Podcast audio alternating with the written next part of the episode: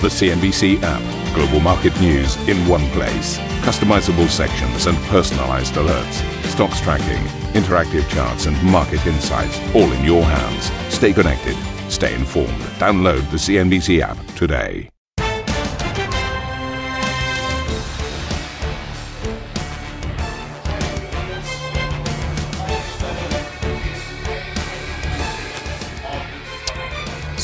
So the 10-year yield picking up to its highest level since 2019. Asian equities, meanwhile, though, hitting a three-week high, with Japanese and Hong Kong stocks leading the way.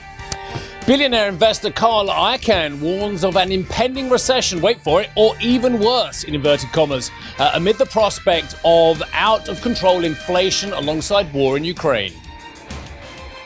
We do have a lot of trouble ahead when it happens, I've, I've told you this many times. On the short term, I don't think anybody can really predict it. I, I think there's just too many variables in this type of a market.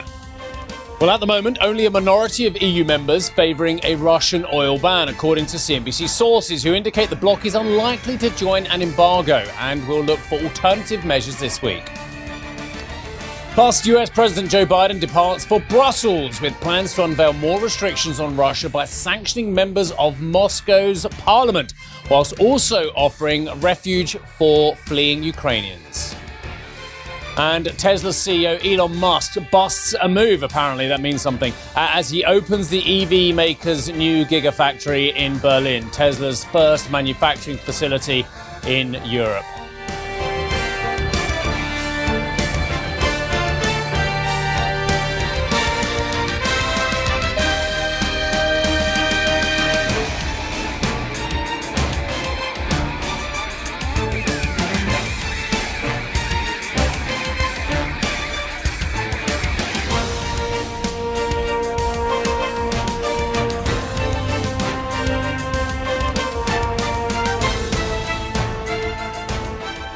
Uncomfortable start to the show, I thought. with poor old Geoff talking away, but I don't know what's wrong with his microphone. Sorry, are you back? Uh, I think I'm back. I don't know. Can you hear me? Did- Can you hear me now, Mother? Can you hear me now, mother? You're going back a few years there. Certainly. Um, but, but, but I have to say, I, I feel very uncomfortable with the words I said in the headline, so I need to apologise to viewers on. because I don't even know what Buster move means. But Right. is it, is it, it, it means dancing, does it? I thought it was the name of someone. But we saw the video of um, Elon Musk dancing. That's what we're talking about, Adam, as Yes. well. Uh, and apparently, there are some things you should never do as a middle-aged man. And, and one, in fact, I want to be sacked on the spot if ever I dance on CNBC, Hmm. because I mean, we all recall very uncomfortable scenes of Bill Gates dancing. Yes. Even worse was his partner in crime, Steve Ballmer, who on more than one occasion was a serial, appalling dad dancer on stage at Microsoft events. And now we've got Mr. Musk dancing as well. So I, I really feel certain things should never happen. Oh, we got we got him dancing. Oh, that's really awful, isn't it?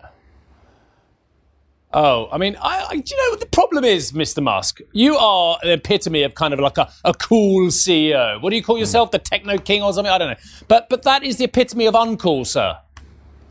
Please never do that again. You, you, you've, you've diminished a lot of people's views of you who, who held you in such high esteem with dancing like that. But, but seriously, CNBC bosses, if ever I dance on air, just just sack me there and then. Uh, I don't care if it's in the contract or not. Um, but that's not what I wanted to talk about. I wanted to talk about this.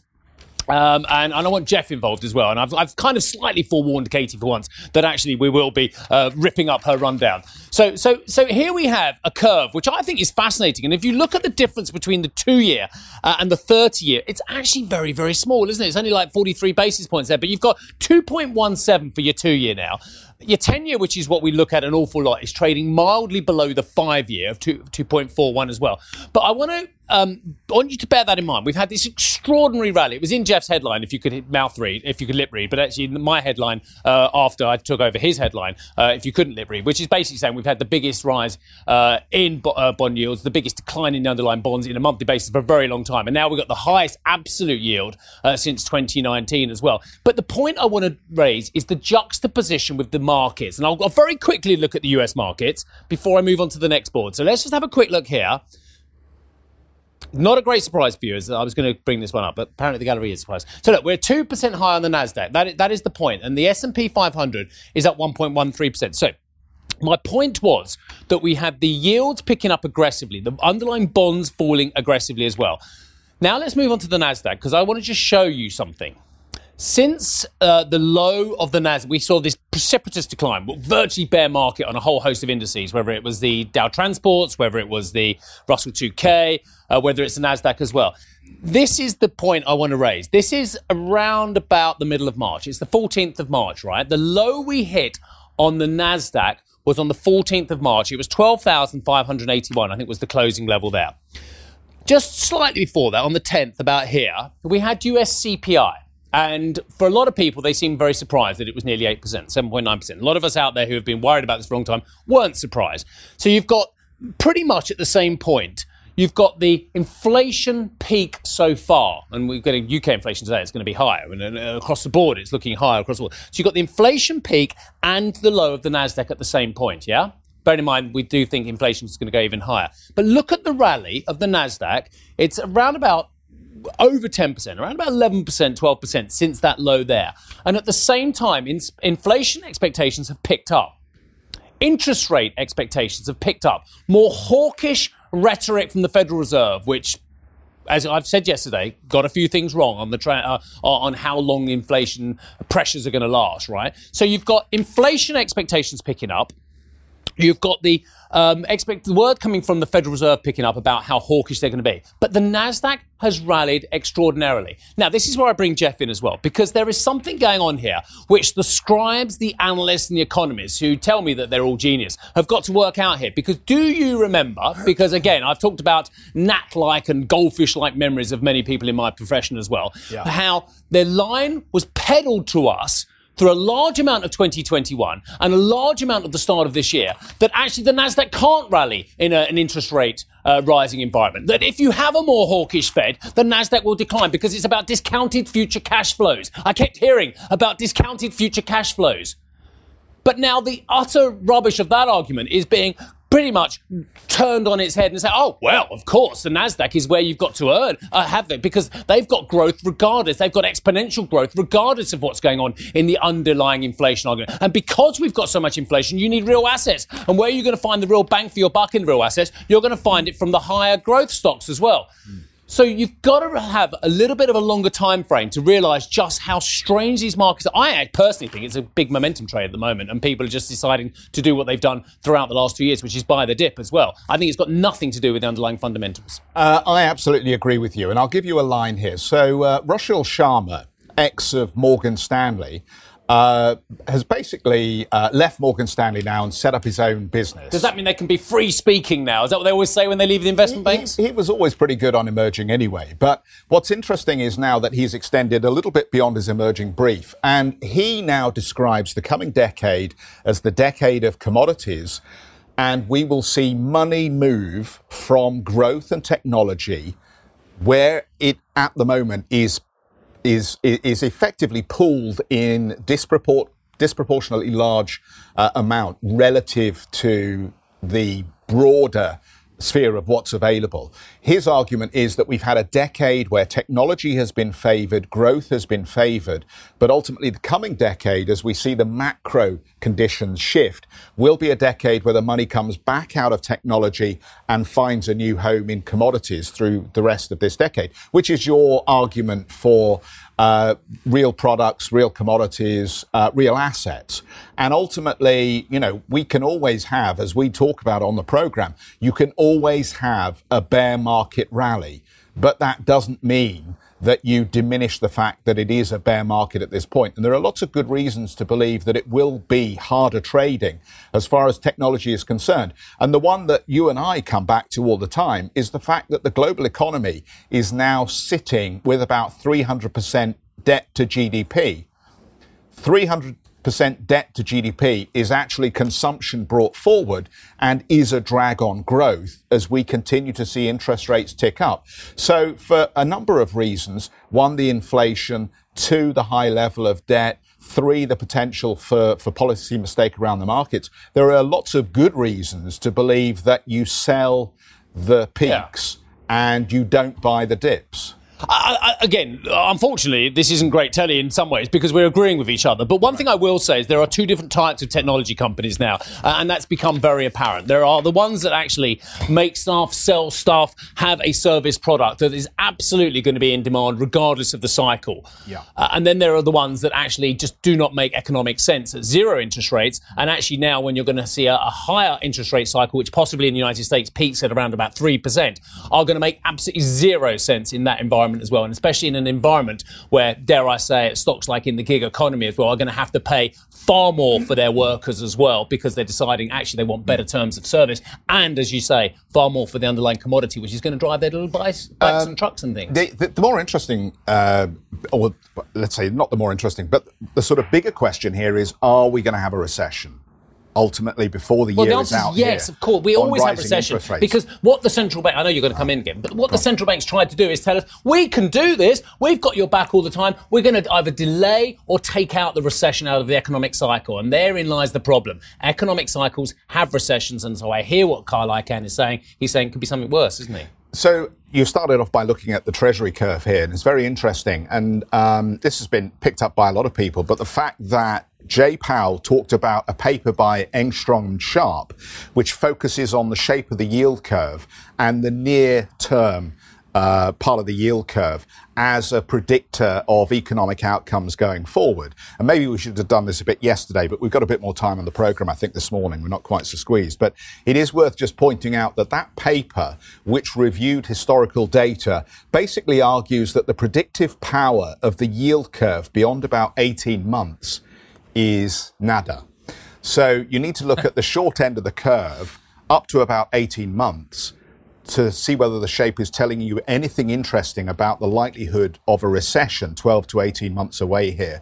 And the argument that Jay Powell used and which Engstrom and Sharpe used and others have seized upon is that the short end of the curve is still um, fairly elevated, which tells you that actually the Fed is fine carrying on with interest rate rises further on. Because even if we're flattening on twos and tens and there is the risk of inversion from 10 to 30, the predictive power of that in recessionary terms is very limited. Yeah, uh, look, and also I just say the fact that bonds look a far more attractive proposition now. If you're looking for some form of safe income, if you're looking for uh, a risk-free asset, which okay, and admittedly, if inflation is higher, of course, the, the income on that cash will be lower than the inflation level. But the fact of the matter is, if you're getting two and a half percent on your treasuries now, if you're getting 0.5 percent on your bunds, that's far better than you've had if you are risk averse and you're a saver than you've had for years. So a lot of people are getting enticed by that, but obviously ignoring the fact that if underlying inflation is picking up at seven percent or Yeah. pl- higher, then you've got a bit of a problem. Well, the trouble is the money is just coming out of the bond market, isn't it? We we saw an eleven per, uh, an eleven percent drawdown from the global bond index, which is a record. And the short that end- is a record since the twenty twenty At your one. shats end of the market as well. I always love the word shats.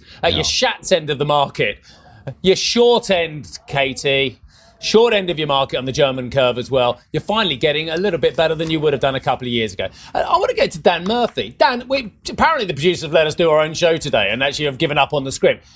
I like Just it. no, no, yeah, yeah. Ignore like what it. you were going to say. I've got another Steve. question for you. Were you just talking to Sir David Sure. King of the Independent Sage Group in the UK, or he certainly was of that as well, former government scientist, I think, as well.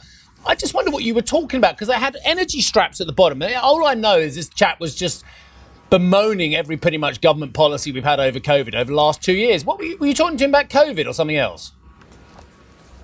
Yeah, look, we were actually having a conversation about what's happening with Europe's dependence on Russian gas. The argument being that the energy transition was already looking stalled coming into this, Steve, as you know, and now we continue to see the Europeans actually purchasing Russian hydrocarbons, and that arguably is pushing back progress on the energy transition. So, David King coming on the program basically saying, no, look, we're seeing investments into renewables, and this is going to be a big tilt towards the renewable energy sector. It's going to accelerate progress in that space. But my argument was actually dependence on hydrocarbons is increasing as a result of this. So, look, I thought it was a pretty interesting conversation, actually, but he's sticking to his guns here, saying, no, this is ultimately going to result in uh, Europe moving away from fossil fuels. But I tried to argue against that.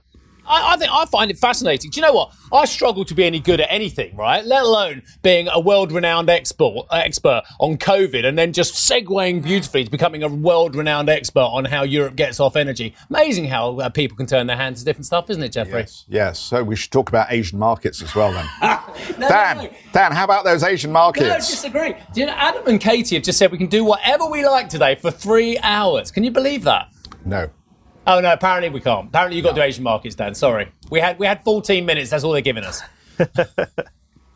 Okay, so if you want to know what's happened on Asian markets today, I think you need to look at what you were talking about before, which is this uh, drawdown that we're seeing in bonds, right? So increasing yields actually helping to support Asian equities today, which is really interesting as well. You could probably point to the slight moderation that we've seen in oil prices as well, which is helping to drive momentum. So, in terms of the overall equity market performance here, it was Japan that was the standout today. You can see up 3% as we continue to see yen weakness as well, which is an interesting story too, right? Why isn't the yen necessarily reflecting the safety trade that we should be seeing right now off the back of this crisis in Ukraine? Either way, that's been supporting big export stocks on the Nikkei, and we're seeing momentum there. At the same time, as well, when you look at what else was uh, moving across the market here, mainland Chinese stocks looking mixed, but there's one company in particular I wanted to draw your attention to, which is ZTE, seeing its best daily performance since December of 2004. A significant gain here after a US court moved to end its probation.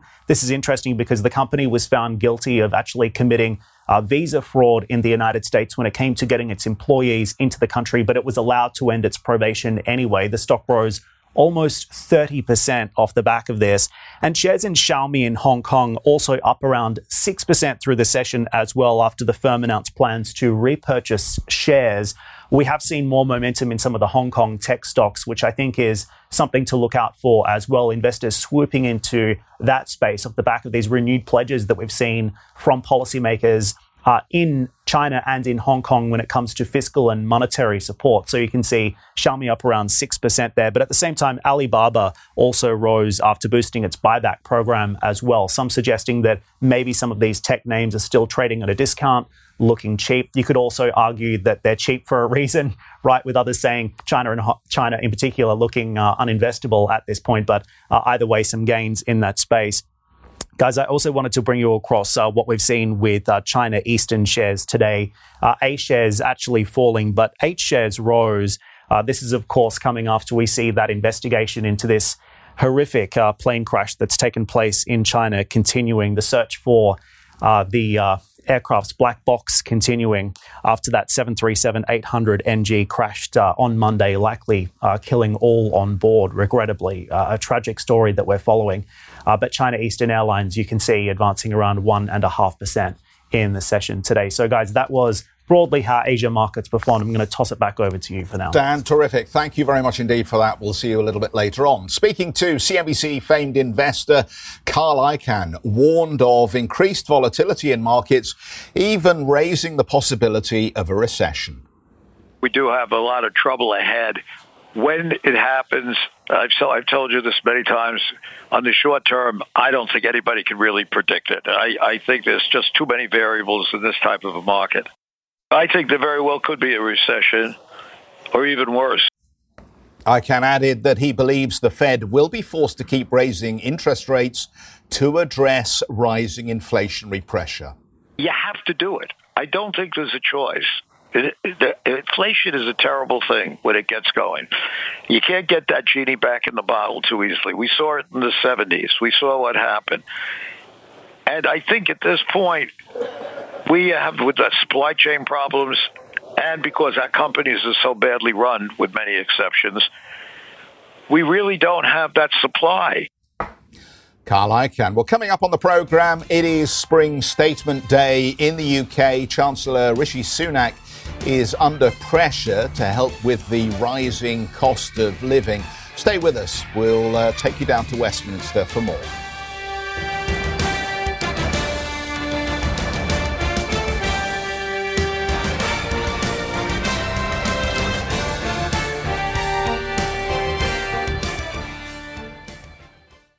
Ambition to me is about doing better. I think ambition creates a pathway. The best advice I can give someone starting off a career is don't have a career, have lots of careers, try loads of different things. Talk to people and put your ambition out there. I don't feel that I've hit peak ambition because it's a learning journey. CNBC is where ambition meets opportunity. What does living ambitiously mean to you? Hear it from our CNBC anchors, reporters, and global business leaders on CNBC.com.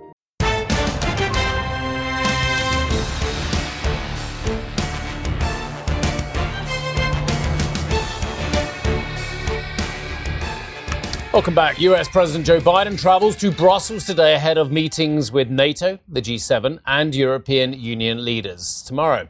He's expected to unveil new sanctions on Russia, with the Wall Street Journal reporting that up to 300 members of Russia's parliament could be targeted. White House National Security Advisor Jake Sullivan said that Washington and its allies will look to crack down on evasion of existing sanctions and ensure enforcement. Meanwhile, the Kremlin's spokesman Dmitry Peskov has said the Kremlin would only reach into its nuclear arsenal if its existence was threatened. He also refuted claims by President Biden that Russia is planning a cyber attack. The Russian Federation, unlike many Western countries, including the United States, does not engage in banditry on the state level. Negotiations between Russia and Ukraine have been moving forward, but in a sometimes, quote, difficult and scandalous way. This, according to the Ukrainian President Vladimir Zelensky. Talks between these sides have not resulted in any major breakthroughs yet, we understand. But Zelensky seemed to offer some hope, saying these sometimes confrontational talks are progressing step by step. In an address to Italian lawmakers now, the Ukrainian president called for more international measures. The invasion has been going on for 27 days, practically one month. Therefore, we need even more sanctions, even more pressure, so that Russia stops looking for more military reserves or mercenaries somewhere in Syria or Libya and starts looking for peace. Fighting has intensified in the Ukrainian port city of Mariupol, with street by street clashes breaking out across the downtown areas. Nearly 80% of the city's residents have fled, but around 100,000 residents are still living under blockade and amid constant shelling, according to the Ukrainian government. Geoff. German Finance Minister Christian Lindner said the government will tailor its fiscal policy this year in order to avoid stagflation, speaking at the German parliament while presenting his plans for the 2022 budget. Lindner added that there are plans for a supplementary cash injection to areas most impacted by the war in Ukraine. This after the German government proposed to increase defense spending by 100 billion euros last month in an historic policy shift. UK Chancellor of the Exchequer Rishi Sunak uh, will deliver his spring statement to Parliament today, pledging to, quote, stand by struggling families.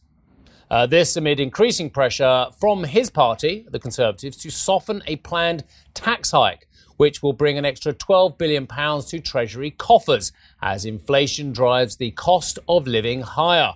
Sunak is expected to cut taxes on fuel, but has warned this will not be a quote mini budget.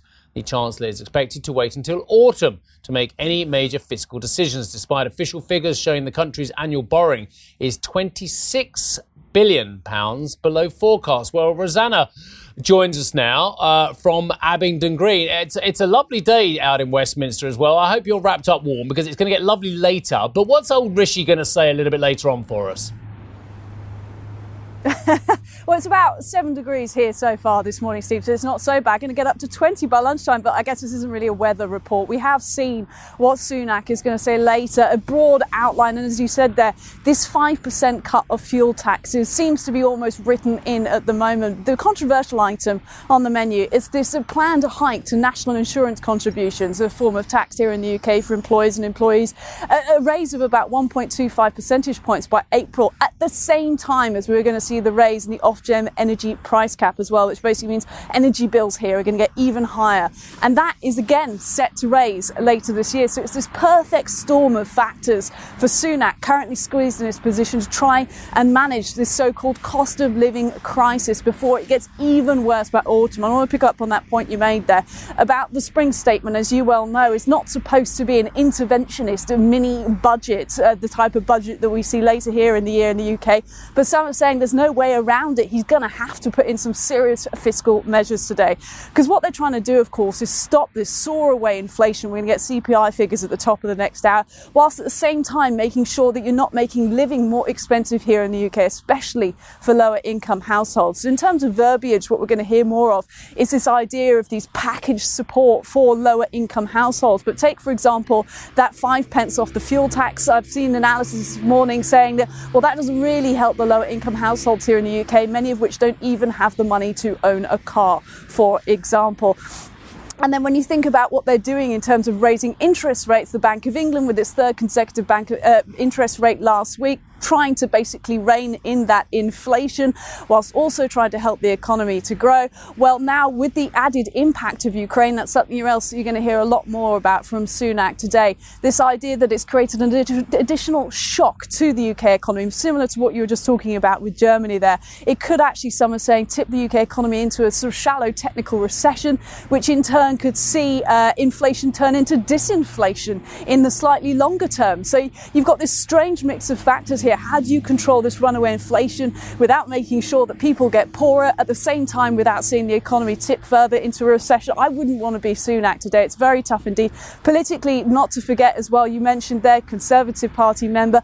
Under his tenure, we've seen a lot of tax hikes. We've also seen a lot of spending as well. So his uh, kind of position as a staunch Conservative Chancellor is under a bit of question at the moment. In the background, of course, we had Partygate bubbling away there. The Met investigation continues into those parties held at Downing Street uh, during the peak of COVID. That, of course, has faded slightly into the background, but something to bear in mind not a general election here in the UK until 2024, but this cost of living crisis is definitely posing a challenge to the current government.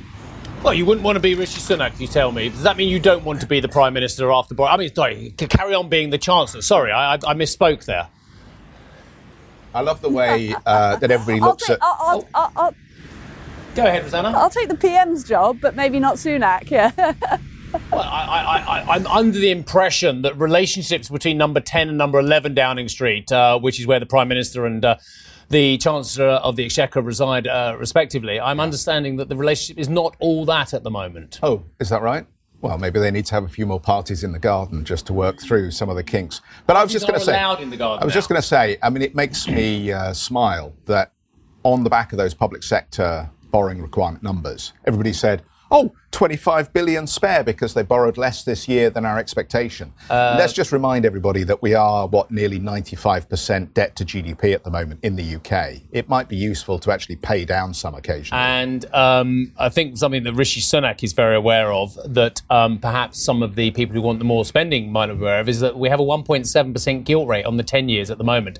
Uh, now, considering where the gilt yield has was when we borrowed vast amounts of money as a country and where it is now, where we are going to be rolling over a lot of that debt rather than paying it down because austerity is, is yeah. toast now, then I would imagine that the concerns about future financing is going to be uh, absolutely paramount. There you can see. Th- thank you, Katie. Two year gilt trading at 1.4%.